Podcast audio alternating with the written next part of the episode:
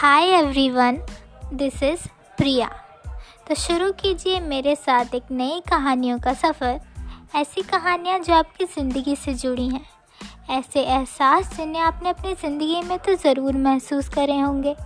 फिर वो प्यार हो या इकरार, नफ़रत हो या किसी की हसरत तो थोड़ी देर ठहरिए और शुरू कीजिए मेरे साथ इन नई कहानियों का सफ़र।